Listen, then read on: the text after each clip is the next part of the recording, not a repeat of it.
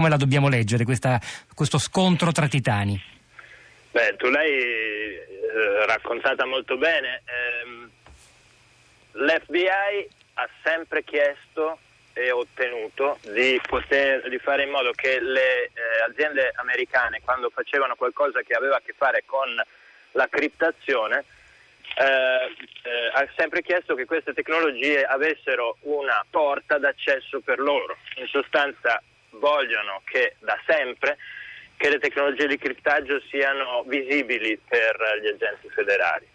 Um, in questo caso, giocando sull'emozione del fatto di San Bernardino, eh, come spesso avviene, chiedono di più, cioè chiedono che eh, il, l'iPhone sia, eh, si possa aprire perché eh, devono poter indagare su questo eh, presunto terrorista.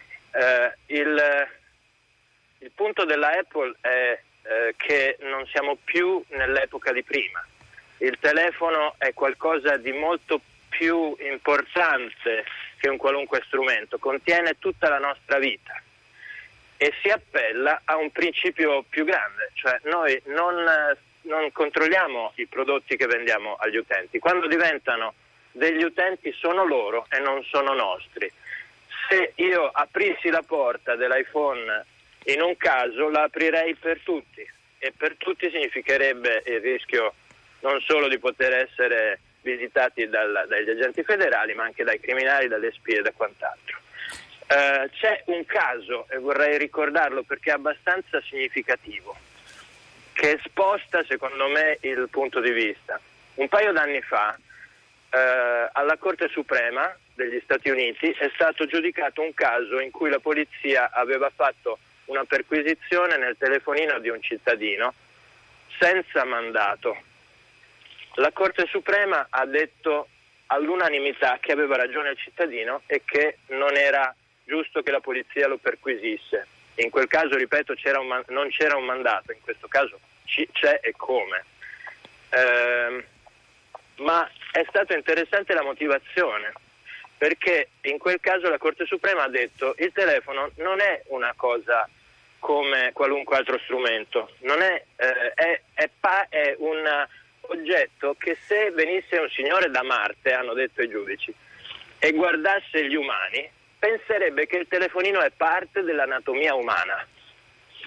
Voglio dire che eh, in uno Stato di diritto c'è un equilibrio tra i poteri.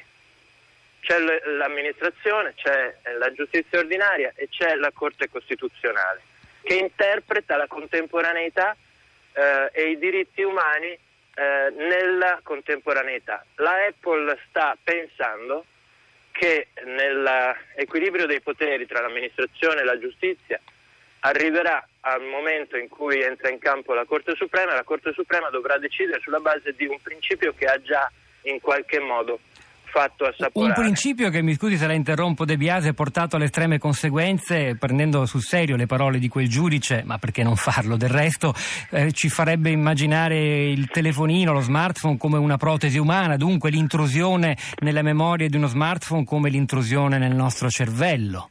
È così. O sto esagerando? Ma è, esa- ma è esattamente così.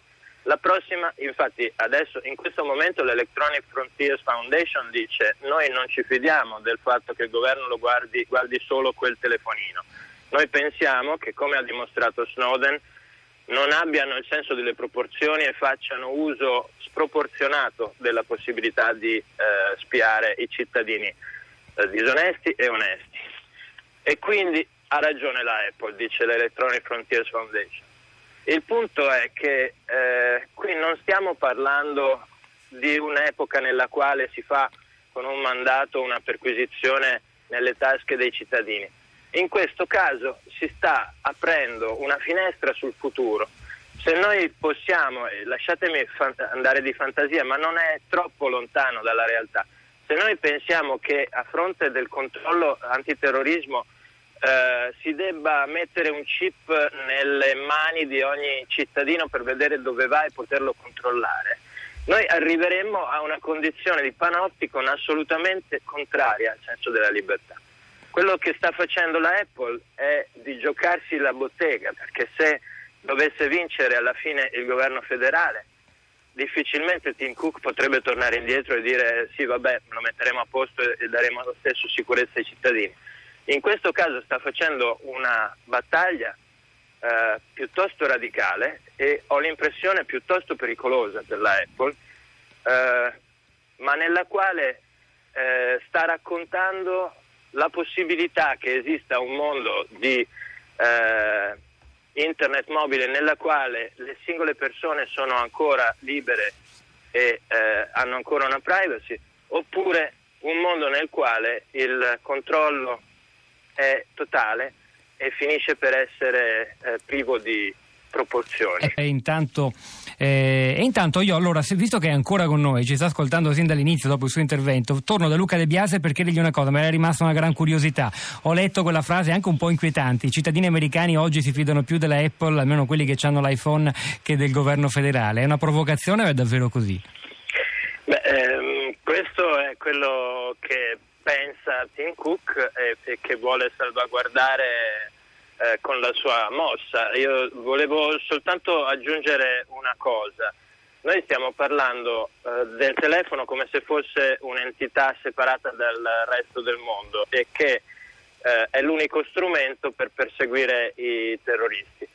Vorrei ricordare il discorso di Barack Obama, il Presidente degli Stati Uniti, all'indomani dell'ennesima strage di follia, terrorismo, criminalità, eh, quando piangendo dice che non si capisce perché il nostro paese continui a lasciare eh, così facilmente i cittadini comprare armi d'assalto.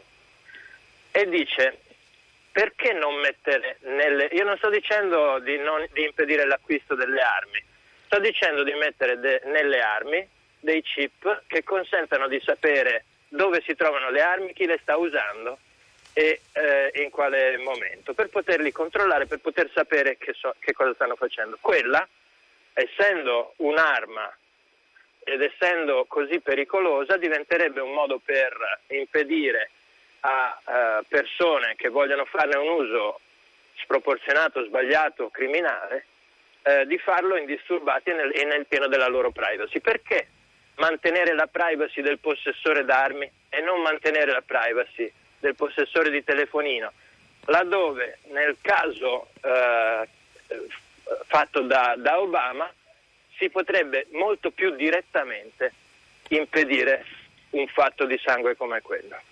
Allora non parliamo di eh, una condizione nella quale lo scontro è solo tra aziende di telefonini e aziende e, e Stato federale. Qui stiamo parlando di costruire un'idea, come diceva Guido, di proporzione tra eh, la privacy e la sicurezza che sia adeguata alla condizione tecnologica nella quale ci troviamo e alla condizione tecnologica nella quale ci troveremo.